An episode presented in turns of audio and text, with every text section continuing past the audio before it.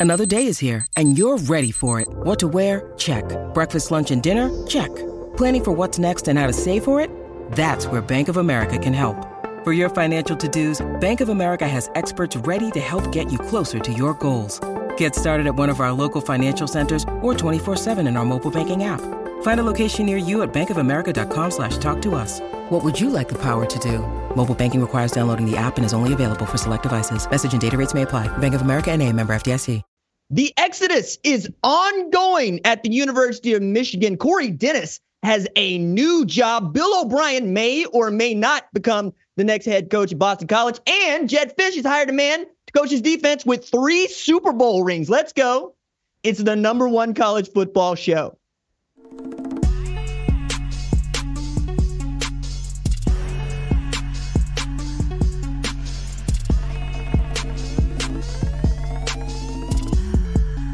What's up, kinfolk? Welcome to the number one college football show. I am your host, RJ Young. Thank you for watching on the Fox Sports app, YouTube, or listening wherever you get your podcast. Today on the show, we got to talk about Michigan and what Sherrone Moore is deciding to do about the defense now that he has seen a number of more, well, I should say, a number of his staffers, uh, former, shall we say, colleagues, depart for the NFL. And then kind of want to get into Bill O'Brien, Ohio State, and what that is doing. I also want to get into NCAA and Tennessee, which is just a quagmire, but a funny quagmire that we are going to unpack here. I'm going to try to get you on the good foot, have you going into Tuesday, knowing what you can expect on February 13th when there's supposed to be some sort of a hearing that's going to be held about whether or not the NCAA is doing something that is unlawful according to the states of Tennessee and or Virginia.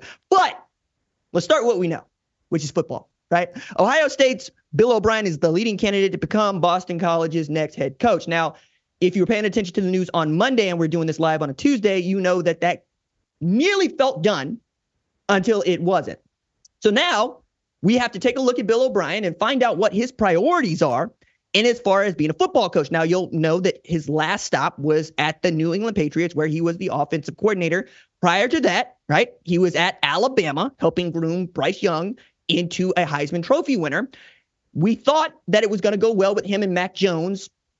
It did not, right? We'll see what happens with Mac Jones with Jerod Mayo now running the New England Patriots. But suffice it to say that the hiring of Bill O'Brien by Ryan Day got us all up in arms going, okay, tell us what's going on here. Because it feels like with a hire like Bill O'Brien, Ryan Day is going to hand off the play calling privileges and possibly the offense coordinator title to this man, Bill O'Brien. Now, does that mean that Ryan Day is 100% going to become a CEO head coach and less a play caller head coach? No.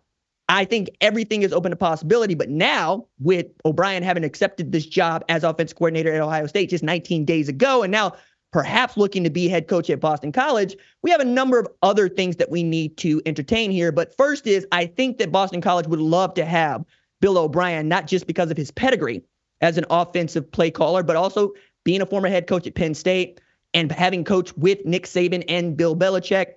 And then obviously getting the kind of respect that comes from being on staff with Ryan Day, even if it's only for three weeks. Now, you should also know that he played high school ball not far from there at Danvers at St. John's Prep. He also played his college football at Brown, which I think is like an hour from Boston and is an Ivy League, right? He also grew up in and around the area and probably understands what it would mean to be head coach for the BC Eagles. Now, that job is difficult, and I think that's the reason that it is open. All right, so the last coordinator that Ohio State had to leave to go to Boston College wasn't that long ago, Jeff Hafley.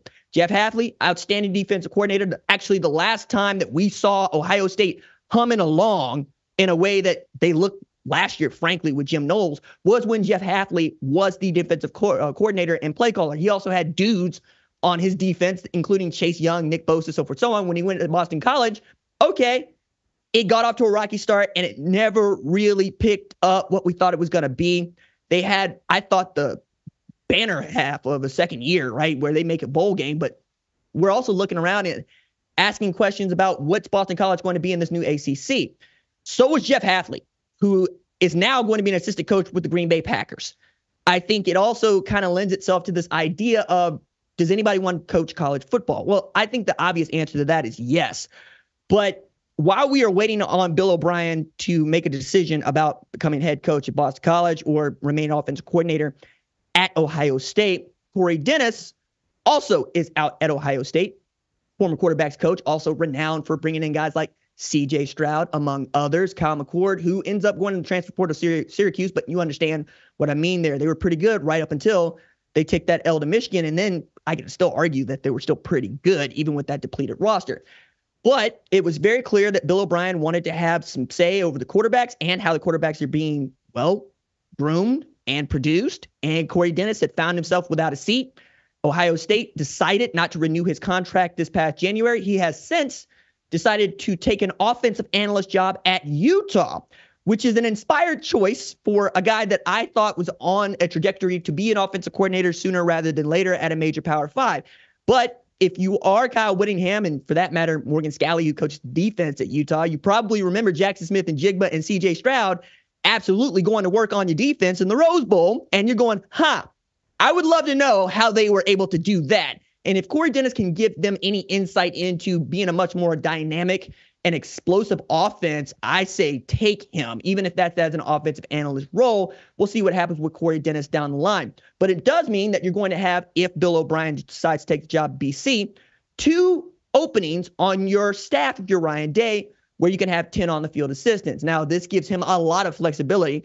And if the transfer portal is any indication, money is not the thing at Ohio State. Matter of fact, I don't think money has ever been the thing at Ohio State, right? It's can you get folks that you want to come down there and do the job? Now, candidates for the Ohio State coordinator job, if Bill O'Brien decides to be the head coach at BC, that I think is an interesting list. And while I'm usually low to talk about coaches that already got jobs, I'm not so inclined to be quiet about Chip Kelly, and how I think he would fit at Ohio State. Not the least of which is because Chip Kelly was already up for the offensive coordinator job for the Vegas Raiders that Cliff Kingsbury was supposed to take until Cliff Kingsbury took the job at Washington. And we'll still wait on what Chip Kelly decides to do, even if that's just remain at UCLA. But after losing D'Anton Lynn and a number of other assistants off of his staff, along with Dante Moore, former five star quarterback, I'm looking around and I'm going, wow, the cupboard seems kind of bare at UCLA. And maybe Chip Kelly's just kind of over it because this is a man that UCLA fans were loud about wanting to get up out the paint just last November until he beat USC in a rout. Now, he ain't been great at UCLA. I think he's 500 in Pac 12 play. But I thought that he deserved the benefit of the doubt because I think Chip Kelly's a hell of a good football coach. But it's no secret that recruiting is not a thing that he wakes up wanting to do the way that, say, Nick Saban woke up wanting to recruit. He wants to be able to call his offense and run his football program. And I think that Chip Kelly really would like another shot at the NFL level, having not only learned what he didn't know the first time he went to the NFL, but also having this experience being at UCLA as UCLA is trans- transitioning from the Pac 12 to the Big Ten. Kind of like Jeff Hafley, is this what you want to be around for? Do you want to be around for this really rough transition from amateur athletics in college football to what is almost certainly going to be pay for play profitability in major college football? But if you just want to call plays for a team that operates like a pro program, I can't think of a better spot than working for Ryan Day at Ohio State. A, those guys go way back with Ryan Day having played for Chip Kelly at New Hampshire. They have a tremendous affinity for each other. And neither one of them was excited about the possibility of having to play against the other one because they know how good they are. If they could form up like Voltron I think that could be fun, right? But one thing would have to lead to another, and that's even if Ryan Day was inclined to want to go get his mentor to try to run the offense, which you know I think would all make us feel good, but then it might get kind of rocky if it's not going the way that it needs to go on for Ohio State. That means beating Michigan. And this is a year in which Ryan Day's got to have it against Michigan. I find it asinine still, but I understand that's how Ohio State fans operate. Again, they do not count the days since they last beat Michigan. They count the seconds, they count the minutes. They are looking forward to November 30th more than any other game on the schedule every single year. But this year, especially as Michigan is defending national champion, not just Big Ten champion, and having won the last three straight. Now, I kind of want to get back to this does anybody want to coach college football discussion because I think we're getting in a space where people that don't work in college football are looking at how college football coaches are talking about players making money off their name, image, and likeness, how the lawsuits are kind of flying around, how the finances are getting sort of out of whack in this multi billion dollar age of college football. And they're going, why would anybody want to coach in college? Well, A, we have more opportunities to coach in college than the NFL. Hello, 133 FBS teams, just 32 NFL teams. Okay. Okay. That's one. Two, not everybody that wants to coach in the NFL gets the opportunity to coach in the NFL. And if you get that opportunity, you're much more likely to take it because it's not going to come back around that often. And just because you go does not mean it's going to go well. Add in this. We're going to play college football at all levels. Whether or not we're going to play college football on television at all levels, that remains to be seen.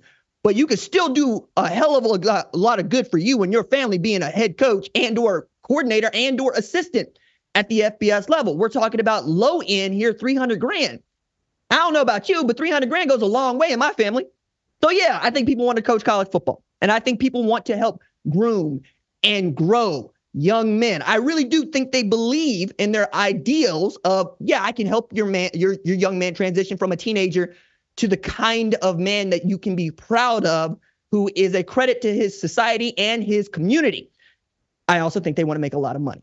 I think neither is mutually exclusive. So I'm curious to find out whether Bill O'Brien wants to take over a program that isn't great and is going to have a hard time in the ACC in Boston College, or whether he wants to continue to be among the winners, which Ohio State will most assuredly be, and coordinate an offense with really your pick at quarterback at this point. I mean, I know we got Will Howard penciled in as a starter here, but Devin Brown is still there. Julian Sayin is coming in. So was Air Noland. You got options at the quarterback position in a way that you didn't, let's say, at New England, where it's Mac Jones or Bailey Zappe or we got to go. All right, let's go from talking about that particular interesting job moment to another particularly interesting job moment. That is the job of the NCAA and the job of the University of Tennessee, notably Tennessee's Attorney General and, frankly, Virginia's Attorney General. So, you probably know that the NCAA launched an investigation into potential rules violations by the University of Tennessee along the lines of recruiting. At issue here is that a group that calls itself the Spyre Group, Spyre Sports Group, Tennessee wealthy donors, may have paid for a private flight for Nico Iamaleava, Iamaleava, got it, to fly from California to Tennessee on a recruiting trip. Okay. In that way, they might have violated NCAA recruiting rules. Okay. So investigating that. However, I found it kind of interesting that not that Tennessee was fighting this, because I expect every university to fight the NCAA, even if they employ the NCAA, they feel like the rules are being unfairly uh, enforced upon them as opposed to their partners. What I did find farcical and funny about this is that this inquiry follows first Jeremy Pruitt and McDonald's bags full of cash. That wasn't that long ago. So y'all got a history, Tennessee. But also, it's this thing about talking out of both sides of your mouth if you're Tennessee. Now, the attorney generals for Tennessee and Virginia filed a countersuit or uh, an injunction of sorts that was dismissed uh, earlier this afternoon claiming that the NCAA was thumbing its nose at law by prohibiting players from discussing potential NIL opportunities before they actually enroll. And my favorite, that they were preventing players from obtaining full fair market value for their name, image, and likeness. All right.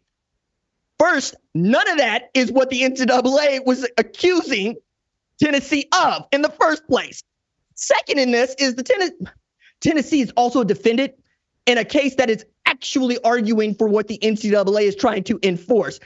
I told you to keep your eye on House versus NCAA just last week about what the sport is going to do in as far as pay for play. And the reason that I'm pointing that again is Southeastern Conference is defendant in the case. Tennessee is a member of the Southeastern Conference. And that case is a federal uh, class action lawsuit in California where players argue that the NCAA's rules violate antitrust law by, quote, enforcing rules forbidding conferences from sharing broadcast revenue with players, denying revenue opportunities for college sports video games, barring NIL prior to uh, 2021. And the case, which could go to trial in 2025, could also result in nearly $4 billion in damages if it goes that far. What the NCAA is doing is A, enforcing rules that are already on its books, and B, Tennessee, how the hell are you going to tell us that we're wrong to enforce these rules when you are part of a lawsuit with us trying to defend these rules? It just feels like Tennessee is trying to CYA, uh, you know, cover yours. And I get that. I understand. But I also kind of want to throw in here that these attorneys generals at Tennessee, Virginia, and frankly at Florida with Ashley Moody deciding to investigate antitrust uh, lawsuit allegations against this college football playoff committee because they left Florida State out of their final four. They feel like political moves, feels like political posturing, and I can understand why. We are powerful as a constituency group, us being college football fans. There, you can do a lot of wrong, but if you choose the right program to get behind at the right time, we can forgive all that.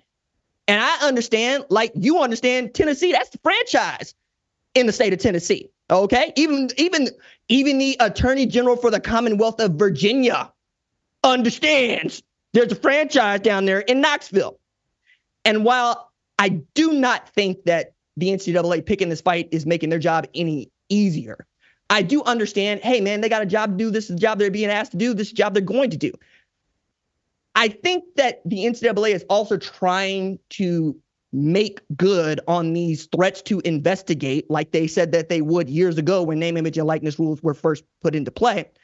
Also tries to help them strengthen their arguments in court as they are getting slapped with lawsuit after lawsuit about amateurism and whether or not they are violating antitrust law. And most people believe that they are doing just that. Now, the they in here is kind of ridiculous because the they is us. The NCAA works on behalf of its member institutions, which is another way of saying if you don't want to be a member of the NCAA, then don't be. But seeing as the NCAA governs the sport, it's real difficult to operate your own college athletics without the NCAA helping you referee. Now, this kind of gets into another discussion that we're going to continue to have about what the Big Ten and the SEC, particularly Tony Petitti, commissioner of the Big Ten, and the SEC commissioner Greg Sankey have to say about what the sport is going to be. And I think that is where I go with all of this because regardless of what NCAA finds about Tennessee and regardless about what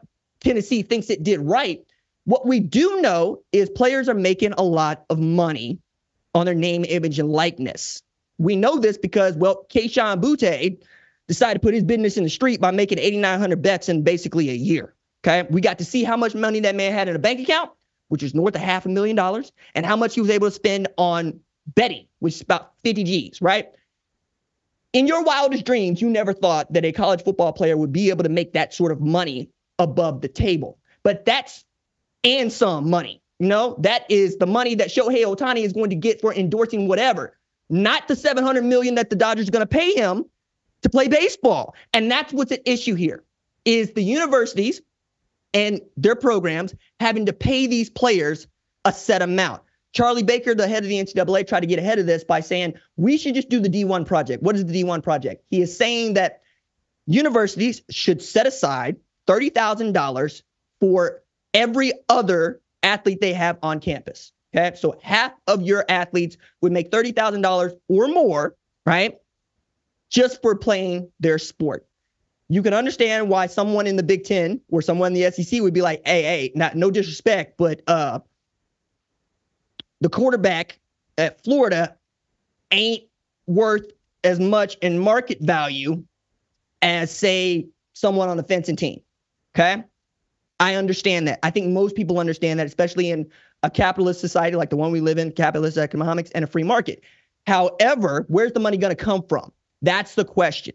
The universities probably believe that they should not have to share their revenue that they are getting for television contracts with athletes because they've never had to. I would be the first person to tell you just because that's the way that things have always been doesn't mean it's the way that things should always be. All right. So while Tony Petitti and Greg Sankey oversee what is called a working committee and not an alliance, we're going to see what they can find out about how to thread a needle through what seems to just be a bigger and bigger ball of mess.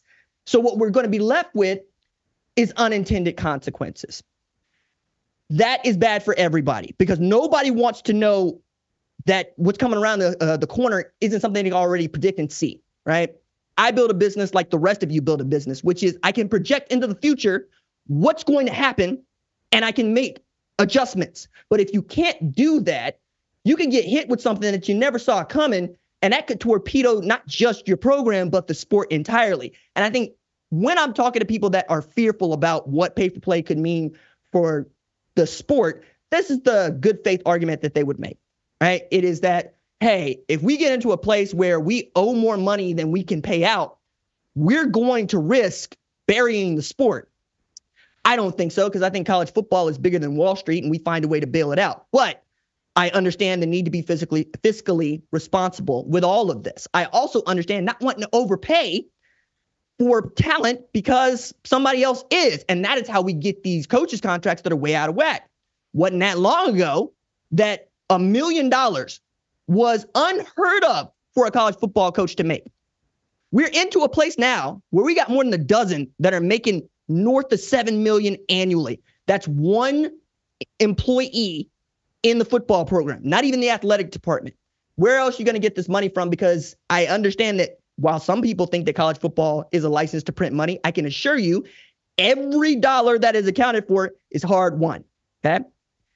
I'm curious to see where we land in as far as what we're willing to tolerate. And as far as 18 year old, 19 year old kid making a million dollars to play college football. And then what rules we're going to put in place to try to curtail others from poaching because yeah they're going to pay taxes because i pay taxes because you pay taxes i've been paying taxes since i was 14 years old when i was pushing uh, grocery carts at Reasor's. Okay, bagging groceries at Reasor's. Stop acting like that's an impediment. Okay, don't also act like the kids can't spend their own money because you've done that and I do that. What's getting under people's skin is that an 18 year old is going to make 10, 12, 200 times more than they are. Go play football. I mean, my favorite. If you don't like it, beat them. Until then, this is what it is. Now, I know that's a, a long way from Tennessee versus the NCAA, but I think that that context was important for you to understand why we're talking about this stuff and what it's going to mean going into the future. Again, we're going to talk about this more on Thursday as we dig deeper into unionization and the future of college football in particular, name, image, and likeness. But this is a good place to leave this until we find out what's going to happen in court between the NCAA and Tennessee later this month. Okay, let's transition from that to some coaching news. Again, back to coaching. Michigan promoted Kirk Campbell to offensive coordinator, who was the quarterback's coach at Michigan last year. This with Sherrone Moore becoming new head coach at Michigan. What he's opted to do was kind of elevate from within.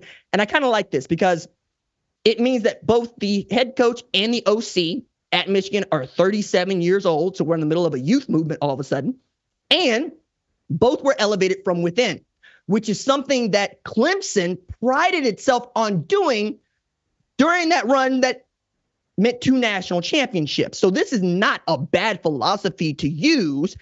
And you keep to keep as much of your continuity from a national championship caliber team as possible. It also makes it much easier because Jim Harbaugh has gone out of his way to not only just throw his weight behind Sherrone Moore and short of poaching the staff that he put together, has put his full throated support behind the program, meaning that you get to move as you need to. And elevating Kirk Campbell isn't actually sneered at. It's thought of, okay, this is good. Kirk Campbell helped groom JJ McCarthy. He understands the offense. He knows what they're going to do. He was watching Sherrone Moore call plays. That's probably going to stay intact. Along with that, Brent Newsome has taken the Sherrone Moore path of going from tight ends coach to being the offensive line coach, right? So your continuity on offense is mostly going to be the same. And I think that's outstanding, right? That's what a good CEO coach would do is leave you in a great position to hire the next guy from within and try to keep winning as many games as possible. As for Campbell, he came up under Joe Moorhead, who at one point in time was really hot offensive coordinator and play caller, but also had called plays at Old Dominion. Now that was about four years ago, but I think he's going to be able to pick up the rhythm just fine, especially with a guy like Sherrone Moore helping him outline the game plan. Now, defensively, we're getting into a little bit of a new space for Sherrone Moore as on Tuesday, that is today, Jesse Minter and Mike Elston decided they were going to join Jim Harbaugh in Los Angeles as part of the Chargers staff. Minter, you'll know, defensive coordinator, guy that was probably going to win the Broyles Award uh, if Phil Parker didn't win it, if Sherrone Moore didn't win it. You're also looking at Mike Elston, who was not only a great defensive line coach for Michigan, but an outstanding recruiter for them. And after letting go of Chris Partridge last year, linebackers coach, you're basically going to have to fill out the entire defensive staff, save DB's coach Steve Clinkscale, who may be in line to be your defense coordinator, just so you keep some sort of continuity there. But Sherrone's got some work cut out for him, right? He's going to have to go try to put together a staff on that side of the ball that looks nothing like the staff that he just had, along with Jay Harbaugh deciding that he's going to go coach in the NFL as well. You got to get a new special teams guy and a dude that had enough moxie and enough confidence from the staff to actually be an interim head coach while Jim Harbaugh was serving his self imposed res- uh, suspension by Michigan for recruiting violations earlier last year. I think this is going to be okay. I'm just curious about which direction Sherrone's going to decide to go here because usually you keep one or two of the coordinators from the guy, or excuse me, one of the coordinators from the previous regime to try to keep some continuity. Urban Meyer used to try to keep the defensive coordinator on staff, for instance, right? And that's not a bad way to go if you're an offensive coach. Now, is Sherrone Moore going to try to continue to keep this all Michigan? Or is there somebody that has his eye on that also can help you build out an outstanding defense, the kind of which that can help you win a national championship? Okay, along with some more coaching news in the Big Ten, as it were, which is wild to say, Washington has made waves here with Jedd Fisch being their head coach, but also with two coordinators that are the sons of NFL and one college football great. First one, Brennan Carroll, offense coordinator, was at Arizona with Jedd Fisch. He's going up to Washington, right? That's Pete Carroll's kid. Now, earlier this week, Stephen Belichick, uh, Belichick is going to be the defense coordinator for Washington. This is significant. Why is it significant? Because Stephen Belichick has three Super Bowl rings. I bet you didn't know that I was going to go that direction, did you? I, I bet that's not what you thought. Because if I give you anything else to tell you about Stephen Belichick, you might thumb your nose, right? That let's start with this. Safeties, really great safeties coach for the New England Patriots. Outside linebackers, really great outside linebackers coach for the New England Patriots. Was offered a job working for Jerod Mayo with New England Patriots. So he wasn't being thrown out because he can't coach. He can't, right? However, he ain't worked anywhere else and his college football experience is limited to long snapping at Rutgers for Greg Schiano, where he was also playing lacrosse. Okay. I understand if you're a Washington fan, you're going, okay, we clearly hired this man for his pedigree and his ability to understand scheme and defense, but can he recruit? You don't know. You don't know. Matter of fact, the late Mike Leach told me this, and I'll never forget it when I asked him about Alex Grinch and whether or not that guy was a good fit for Oklahoma's DC he's uh, one of my questions was can he recruit he says you know i didn't know that either until he got there and you just got to watch a guy work and some guys that you don't think are going to be able to recruit worth a lick become some of your best recruiters other guys that talk a mile a minute turns out they can't sell anybody on anything and you got to make up the difference we'll see what stephen Belichick looks like and does and i do say looks like knowing how that man has appeared on sidelines on television but also if that's the kind of guy that you want to play for or not. And only players are going to be able to tell us that, and they're going to have to build from scratch he's going to have to build from scratch. And we're going to get to find out some things about Stephen Belichick. I'm also going to remind you over here, we're going to say Stephen Belichick because Steve is his granddaddy, and Steve has his own place of honor inside of college football walls. So I'm always going to try to lean towards Stephen Belichick being the defense coordinator at Washington and Steve being Bill Belichick's daddy and Stephen's grandfather. I am not interested at all in what Steve Belichick has to say about name, image, and likeness. I'm not interested at all in what he has to say about the future college football. I am interested to see how his defenses act and play in a loaded Big Ten because I'm just going to go out here on a limb and say they're going to judge him quick, fast, and in a hurry because at 36 and having worked only for his daddy, you're going to have to do a lot of winning people over for them to believe that you're anything other than Bill Belichick's son. Now, Jedd Fisch worked with Stephen Belichick just uh, and that should go a long way. But it's also Jedd Fisch that they're going to be looking at here, going, is this the best you could do? I'm also trying to add in here on the way out, though. At 36 years old, he is defense coordinator at Washington. Mike Macdonald, he's 36 years old. He's the head coach in Seattle. There's a 37 year old head coach at Michigan. There's a 37 year old offensive coordinator at Michigan. Lincoln Riley was 34 when he became head coach at Oklahoma. This is becoming what it is.